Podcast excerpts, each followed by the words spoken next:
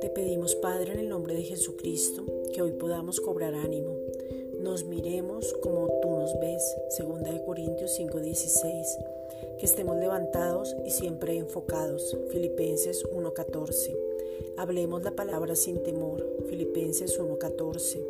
Prediquemos por amor, nuestras motivaciones sean las correctas, que estemos firmes en un mismo espíritu, Filipenses 1:27, que seamos consolados en Cristo, Colosenses 2:2.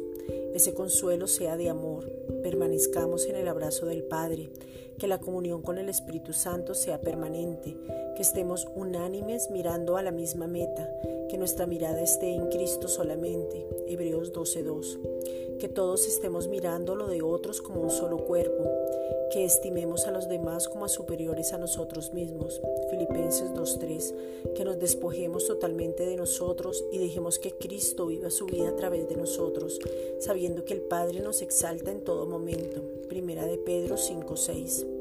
Padre, en el nombre de Jesucristo, te pedimos que venga una iluminación nueva y fresca en cada uno y en cada área donde aún no tenemos iluminación. Segunda de Corintios 4:6 y que podamos tener un encuentro maravilloso donde seamos transformados a tu misma imagen.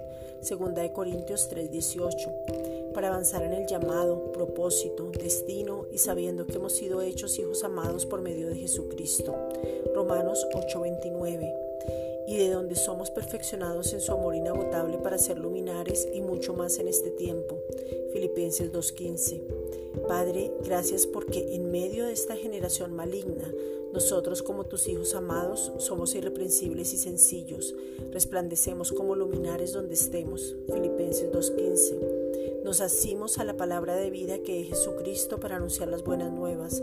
Primera de Corintios 2.15 sabiendo que no hemos corrido en vano, que esta es una carrera donde el gozo, la paz, el amor, la misericordia, el servicio, la predicación y la esperanza bienaventurada están en nosotros hacia otros.